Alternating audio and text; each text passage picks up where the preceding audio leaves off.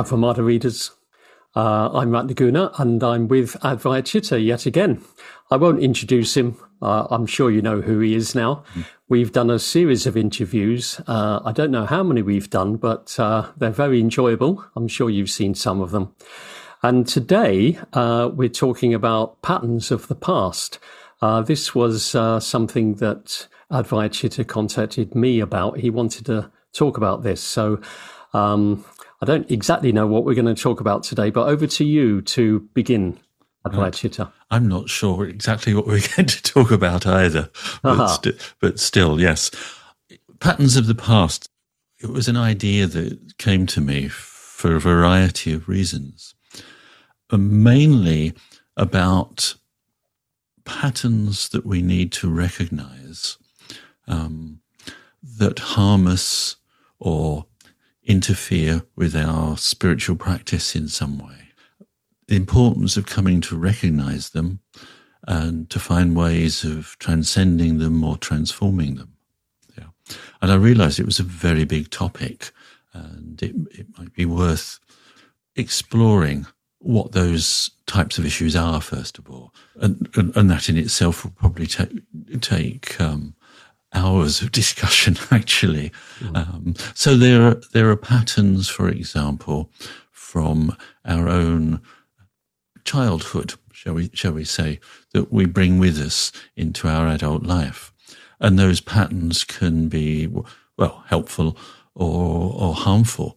Um, and I'm thinking particularly here of the harmful ones that come from, say, abuse that we've experienced in childhood, for example, um, that affect how we interact with other people, affect how we interact with ourselves, affect our emotional expression, what emotions we can feel. And the importance um, for people, not just people following the spiritual life, but people generally, of being able to recognize, if you like, the patterns in those um, from those childhood experiences that they bring with them in order to overcome them and live a, a sort of happier, uh, more fulfilled, fulfilled life through doing so. But then I was thinking of, there are all sorts of other patterns that um, we can encounter, things from the past in some way or another, not necessarily our past, but for example, our um, past as a species. Um, and here I'm thinking of a classic sort of legendary picture of the Buddha sitting under the Bodhi tree and Mara attacking him. Um, and Mara ta- attacks him, well, with his daughters and, if you like, his sort of aggressive forces. You know, what is that about? Well, it's about actually recognizing um, basic patterns in us, you know, sexuality and ag- aggression, and being able to transcend them as the Buddha did. Yeah. Um, so that's patterns from our own evolutionary history, but then there are patterns that come from our culture that influence how we see the world, how we interact with the world, how we respond to people. Um, and they can be very important too. And we don't necessarily know we've, we've, we've got them or where they come from even. And they might be patterns from, you know, a thousand years ago or, or more that, that still influence our thinking, our feeling, our, be, our behaviors. So there are those patterns, and then there's basic patterns of our own, um, if you like, skillfulness and uns- unskillfulness, and the need to recognize them and Im- improve the skillfulness. Yeah. Um, and even patterns from past lives. Um, I'm sort of very struck reading the work of people like Ian Stevenson, Jim Tucker, um, about how people can bring ways of being, ways of responding to the world that actually come from a previous life. Even a, a trauma in a previous life can can affect them. Yeah. So there are all these sorts of patterns that um, I begin to think. Yes, we need we need at some point in in, in our spiritual life to be able to identify and then to be able to actually work with, as I say, in order to transform them or transcend them. Yeah. Mm, that's quite a lot. Of, I, I, have an image of um, patterns based on or meshing with other patterns, meshing, oh, yeah. meshing, meshing. Yeah. So you're sort of caught in a. I have an idea of a 3D kind of patterns, meshing on others and meshing on others, and then I'm also thinking of um, personality type patterns as well. Oh, indeed, yes. Meshed with those. Oh, yes, yes, a lot, and they interact and overlap and affect each other um, in in various ways. And the more I thought about it, the more complex it seems it seems to get. But it it actually, I think, is an important issue for helping people um, to progress in in their spiritual lives. In other words, to overcome you know basic emotional patterns and ways of understanding people that actually inhibit their spiritual friendships um, and inhibit their abilities to meditate or you know or, or practice skillfully yeah mm. yes um, you say that uh, certain patterns may inhibit spiritual friendships but mm. i would imagine there's another side to that that maybe the importance of spiritual friendship one of the important aspects of it is that without spiritual friendship, you may not realize that there's a pattern or a number of patterns that are holding you back. Oh, indeed. Indeed. Yes. Mm. I think spiritual friendship is a way of discovering such patterns. Yes. And then sort of hopefully working upon them. Yeah. Um, I think similar things happen in, in important relationships for people out, you know, not in the spiritual life, you know, sort of um, close friendships or, or sexual relationships. The patterns arise in them and get in the way um, and can sort of ruin the relationship or stop it progressing uh, unless the people recognize it and, and, are able to, to to work on the patterns. Yeah. Mm. You know, so I think it's a you know a very important issue gen, generally for people. But when you look back at the ancient texts, mm. um, you don't really see any aspect of that. It looks more simple. You know, oh, when yes. the Buddha's teaching people or when Milarepa's teaching people, you, you don't see any notice, any reference to this, the, the, the extremely complex aspects of people's lives with all these patterns meshing on top of each other. In, it, uh, it, you don't, although I think I'm trying to remember Milarepa's disciple who sort of, you know, went off um, and away from him for a while because of actually, I think because of you know, patterns he had that were inhibiting his progress. I think then they later sort of made, made connections again. I've forgotten his name now. Um, yeah, it, tend, I think if if one sort of reads the texts, it I think one gets a fairly simplified picture. Um, I must remember lots of the, these things were you know passed down you know by word of mouth. They weren't written down. And you know, if you have an oral tradition like that, you have to simplify. Yes. And so inevitably you, you, you get um, simplified patterns or generalized patterns talked about. Um, mm-hmm. And I think, you know, sort of one sort of um, generalized pattern is um, the, the, 10 links, the 10 nidanas. Yeah. Or, or, is it the 12 nidanas? I mean, there are, there are, there, there are different different lists. Yeah. And, um, you know, they tend to come down in standardized ways, although occasionally in the text you can find other versions or shorter versions or very specific versions of, for example, how Pratitya Samutpada is working in very specific ways for an individual. Yes. You know, it's, it's important to sort of, I think, understand that, you know, we have to unpack from the principles and um, you know learn through our practice what actually you have to do. Do you think uh, this is one of the values of the study group? Oh, indeed, yes. You know, it, it can help. You know, if you're studying well, it can help you um, recognize certain patterns, at, at least ways of thinking. For example, you know, helping you overcome sort of views that you've adopted without even knowing you've adopted them. Um, so study groups can help with that. Yeah. Mm. And um, now that you have an overview of the different kinds of patterns, Uh, I want to ask you why why is it that you wanted to talk about this now? You know, what what is it that's brought it to the boil, as it were? Um, I just seeing how important it is for people, sort of generally. You know, people's psychological issues, for example, but also cultural issues and how they get in the in the way. I, I, think these days, I think cultural issues are very important.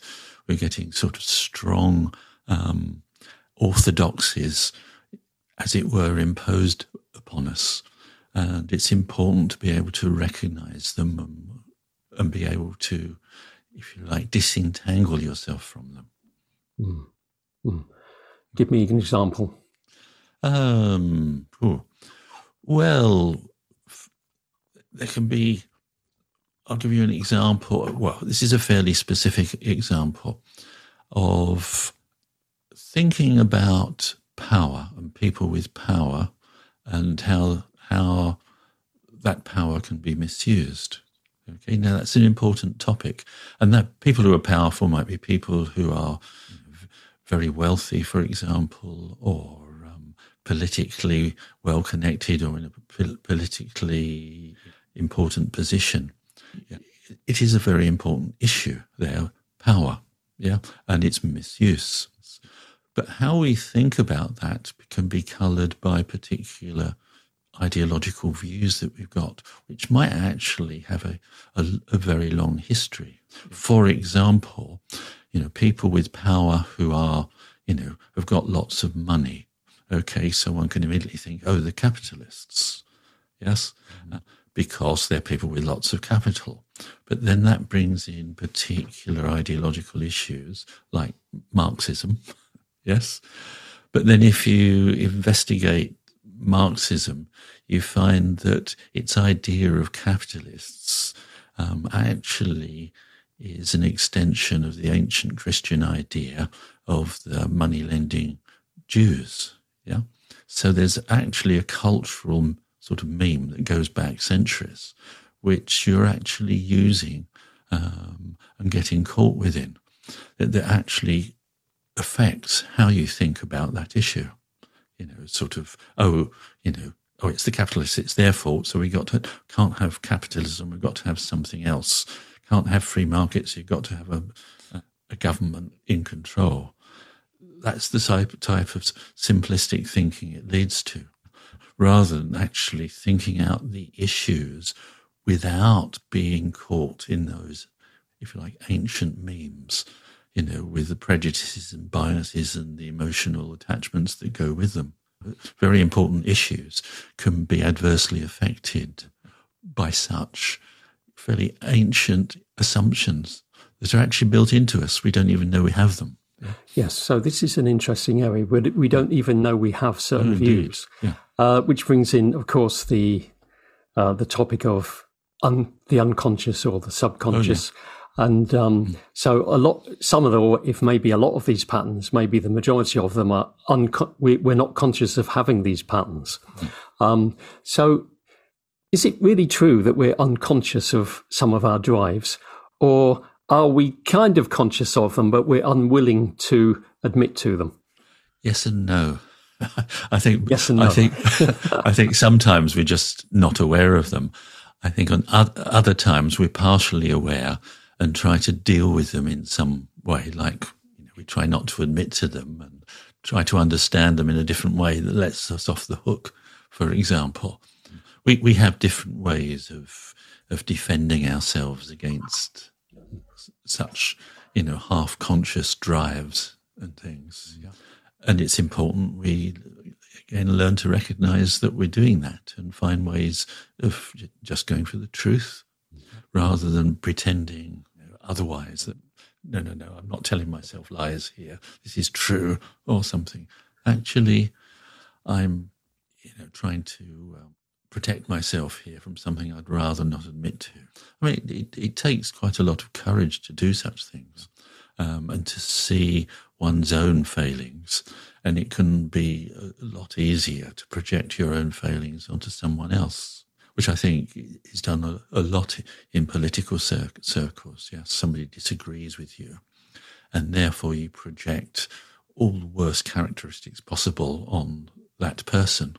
You know, they're they're a, they don't just disagree with you; they're a baddie. They can't possibly be any any good, etc. And at the same time, you're actually behaving towards them in a very unpleasant and biased way. Yeah, actually, you're projecting your own negativity onto them. Yeah, mm. I think that's very important these days. I mean, it's been very important in the past. This sort of, it's almost very primitive ability that we can have to project our stuff onto somebody else. Mm-hmm. And I thinking about this and, and wondering, you know, although this happens in politically now, is it actually one of those patterns from the past that go back to our, you know, biological ancestry? how did uh, hunter gatherers behave 100,000 years ago or 500,000 years ago? How does that affect how we are now? For example, do we almost Im- immediately sort of divide the world into two groups, us and them, and project all the bad things on them? Yeah. Yes. I was saying to some friends the other day how easy it is to fall into that us and them Oh yeah. Syndrome. So yeah. you disagree with a person on something, uh, on an issue, let's say a political issue, and then the, it's so easy then to be against them, mm. and then the next step is against them and their type. Yeah. and then it's my tribe against their tribe. It's so indeed. easy to do oh, that. In, indeed. In, indeed. You know, I, I think it's it's human. Yes. Yes. And I, I, I more and more suspect that's something from, you know, our evolutionary history. When you've got different groups that are actually competing for the same resources and actually where you're in your village asleep at night and nobody's guarding, then the other group might well attack and seriously harm you. You know, um, they were real issues. Yes. And um, I suspect that uh, we evolve ways to think about them and deal with them. And those ways are with us now. Yeah. We don't necessarily, we're not necessarily aware of them, um, but out they come when somehow our tribal uh, conditioning, shall we call it, call it that, is, um, is triggered in some, in some way because they they were real issues. And I think this also relates to issues of paranoia and mental health in terms of um, you know what what's paranoia? It's being over frightened of other people. Um, but our ancestors would have a need to be frightened of other people because other people could invade and kill you. So it, it, it's no wonder that you know we've got that trait within us and need to recognize it. Yeah. Mm. we need to be like the buddha you know, under the Bodhi tree, recognizing we've got that aggressive, you know, fearful yes. response yes. in us and not trying to pretend it's not there, but to be able to connect it in some way, transcend it or, mm. or transform it. Of course, easier said than done. Yeah. I remember in his book, The Closing of the American Mind, Allan Bloom made a, a point which I thought was very good, which is whenever you find yourself getting angry or irritated by someone's argument, it's a really good sign for you to look at what's going on. Oh, indeed. I wanted to go back to the unconscious again. Mm-hmm. Um, I think a lot of my development, not only spiritual, but also as an adult, becoming more adult, has been owning up to my unconscious patterns. Oh, yeah and uh, realizing who I really am and have yeah. been for a long time. Yeah. And um, it seems to be true that uh, ancient Buddhist teachers, there was no understanding of the unconscious. As far as I could see, the nearest uh, in, in the Buddhist teachings was the anusayas, the latent tendencies, mm. uh, which is uh, kind of points to that. But um, what, what, would you say to that? Is there any idea of the unconscious in the ancient Buddhist teachings? Um, gosh, I haven't studied that issue for a long, long time.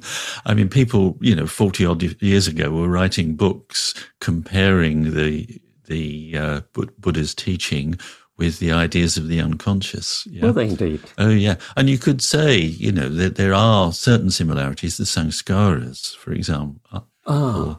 Yeah, as um, our underlying propensities. Yeah. Mm. Sanskaras in, in terms of the five skandhas.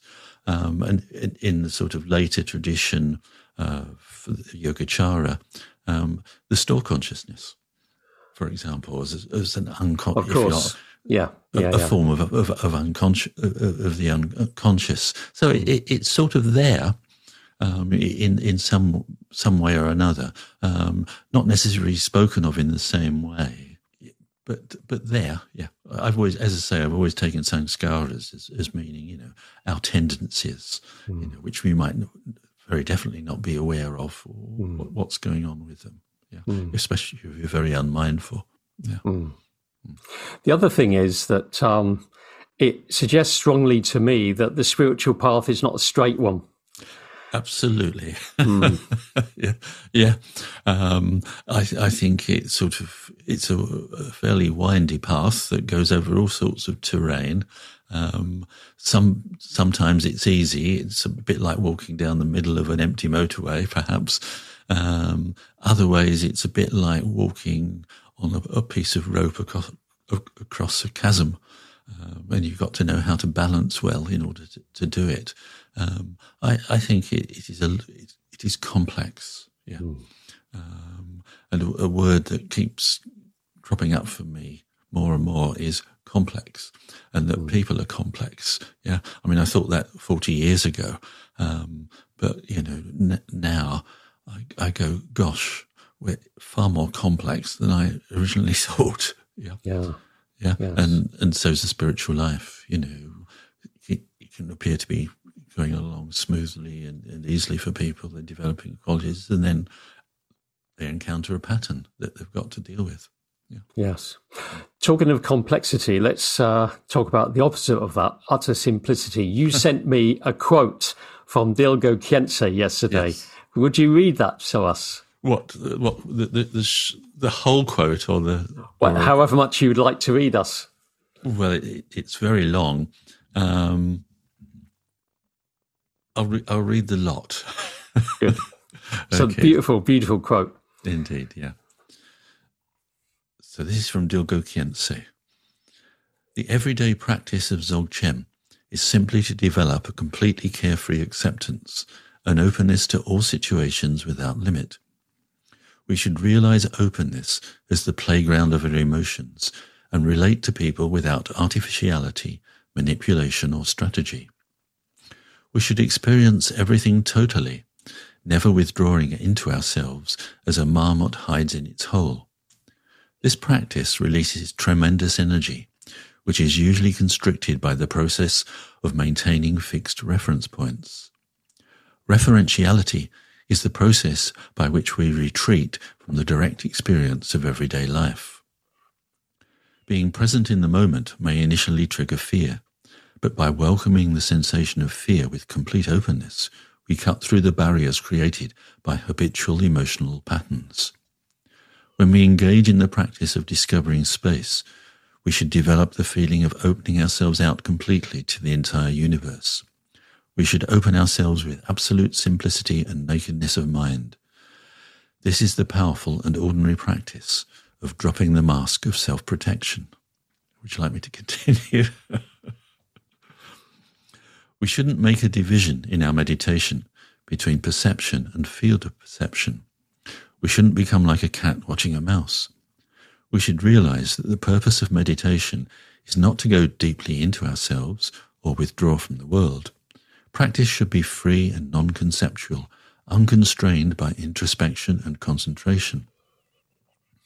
Vast, unoriginated, self illuminous wisdom space is the ground of being, the beginning and the end of confusion. The presence of awareness in the primordial state has no bias toward enlightenment or non enlightenment. This ground of being, which is known as pure original mind, is the source from which all phenomena arise. It is known as the Great Mother, as the womb of potentiality, in which all things arise and dissolve in natural self-perfectedness and absolute spontaneity.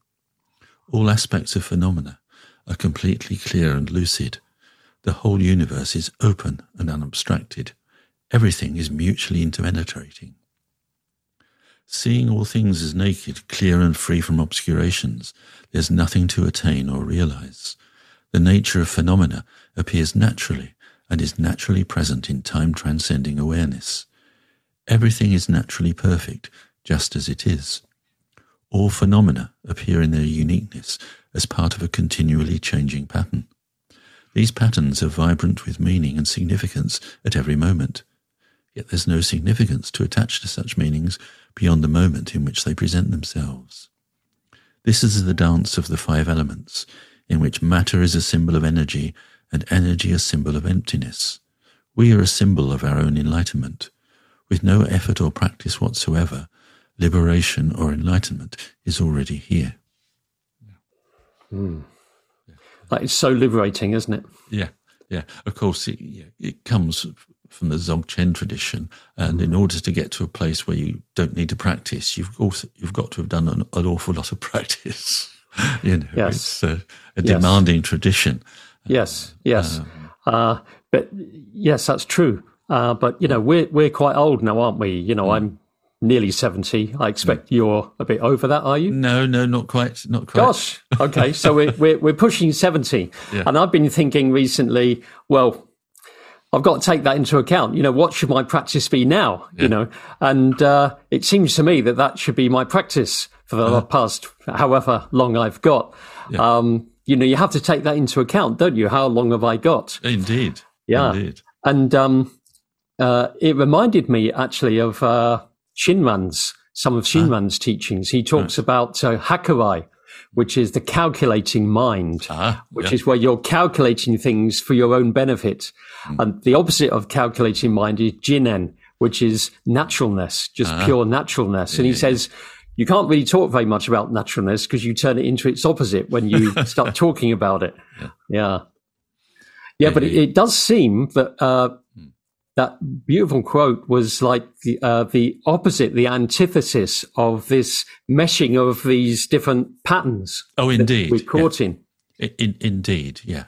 And um, it was, you know, that, that quote and reflecting on it most days that um, helped me recognize the importance of, if you like, negative patterns. Um, mm. in in so many different ways. They, they occur in various different ways and we need, we need to drop them. We need to drop the referentiality.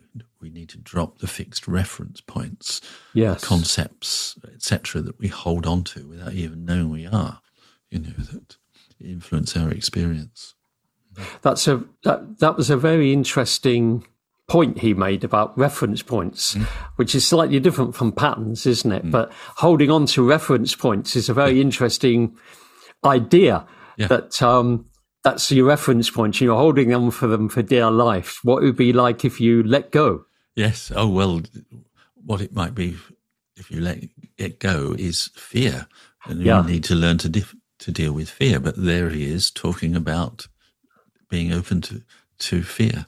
Yes, um, I think that, can be very very important. That um, at times we just need to let go. Hmm. Um, mm. But our natural tendency is to hold on fast. Yeah. Mm. You know, I'm mm. talking my own experience here, having to, you know, go back to the place where I held on fast um, in the past in order to be able to let go. Yeah. Yes. Um, but yes. it can be very, very frightening. Mm. Yes. When I was a young man, I think I must have been 21 years old, and my friend Padmavajra was 18 uh, the weekend of our ordinations, uh, Bhante Sangharakshita led us through the um, Shepherd Search for Mind uh. on the seminar, which was Dzogchen, um, or Mahamudra, actually. And, uh, you know, we were both new to Buddhism, but he led us through this text, which is very much uh, like that. And, uh, you know, now I'm thinking, gosh, were we ready for that? No. yes. Well, I, I look back at my own ordination process and realize, well, I encountered just such a fear. Um, Did you? Oh yes, and, and, and grabbed hold fast. And it's it was a, it was actually a very important teaching that you know I had to think later. You know, why did I experience the fear, and why did I react to it by holding on fast to a particular belief or particular issue rather than just letting go? And that was actually very important. And to recognize that that's something I do, but it's something that other people do as well. We can actually fear the good and the transcendental, shall we say. Hmm. It can be so overwhelming. Yeah, shall we put it like that? Um, that we just back off. Yeah, I can, I can it's easy to see how the transcendental we, we become frightened of the transcendental because it's a, a great um, uh, it's threatening to our sense of selfhood. Oh yeah, but that's, that's. Why do you think we fear the good? Um, I suppose I was I was saying fearing the good, you know, the transcendental as the good. Yes. Mm. Oh, okay. Um, yes. Yeah. Um, the, the, the profoundly good, shall we say? You know, mm mm. transcendental, we fear it because it, it takes us beyond our ego and we're mm. desperate to hold on to our ego. Mm. Yeah. And, you know, if threatened, it feels great fear. Yes. Uh, we have to learn to deal with that. Mm. And uh, coming back to patterns, then, you've got um, negative patterns, you said right at the beginning of the interview. You've got positive patterns, which of course help us to move towards the transcendental. But uh, you and I were talking yesterday evening about um, patterns of reality in a way, or, or, patterns out there which are part of reality. Yeah. Can you say a bit about that? Well, just being able to experience the patterns, say within your your sense experience, I think is very important. Mm. Um, to actually appreciate um, what your experience is, the sort of nature of it, um, even to you know experience what you're seeing. I think it's it's very interesting. Often we just don't. We look, but we don't really see. I think spiritual life um, needs to teach us to see properly, as it were, without things getting in, in the way. Bit like when somebody is learning to draw or still life or landscape or something, um, they actually need to learn how to see what's there oh, and see. not yeah. what's in their head mm. that they think is there. Mm. Uh, yeah. Um, and it's often we have these um,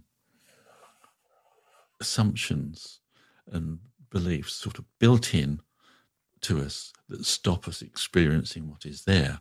Mm. So, f- for example, one, um, it's a grey, dull day, and you go out for a walk on the moors. Yes, um, you know, some people might think, "Oh, it's a dull grey day; it's boring." Yeah, uh, I come out for the exercise, but I don't enjoy this. Yeah. I'm afraid I'm one of those people. yes.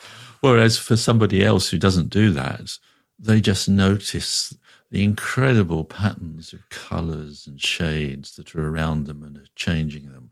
And as it were, the uniqueness of those those patterns and, and shades, you know, all those leaves, all all those different cloud patterns and colours, etc., etc. You know, yes, and that can yes. be sort of wonderful to to experience, yeah, rather mm. than oh gosh, this is just boring, you know.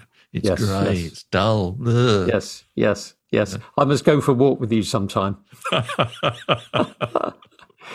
uh, I've I've been listening to uh, Olivier Messiaen's music recently, uh-huh. and specifically, uh, what one of the things Messiaen did was uh, he used to go out into the countryside and uh, annotate the bird song, mm. and then he would come back home and he would write music based on that bird song. Uh, and I've been listening to a 20 minute piece for piano and orchestra where he didn't do anything with the annotations except transpose them for piano and orchestra. Uh, There's this beautiful piece.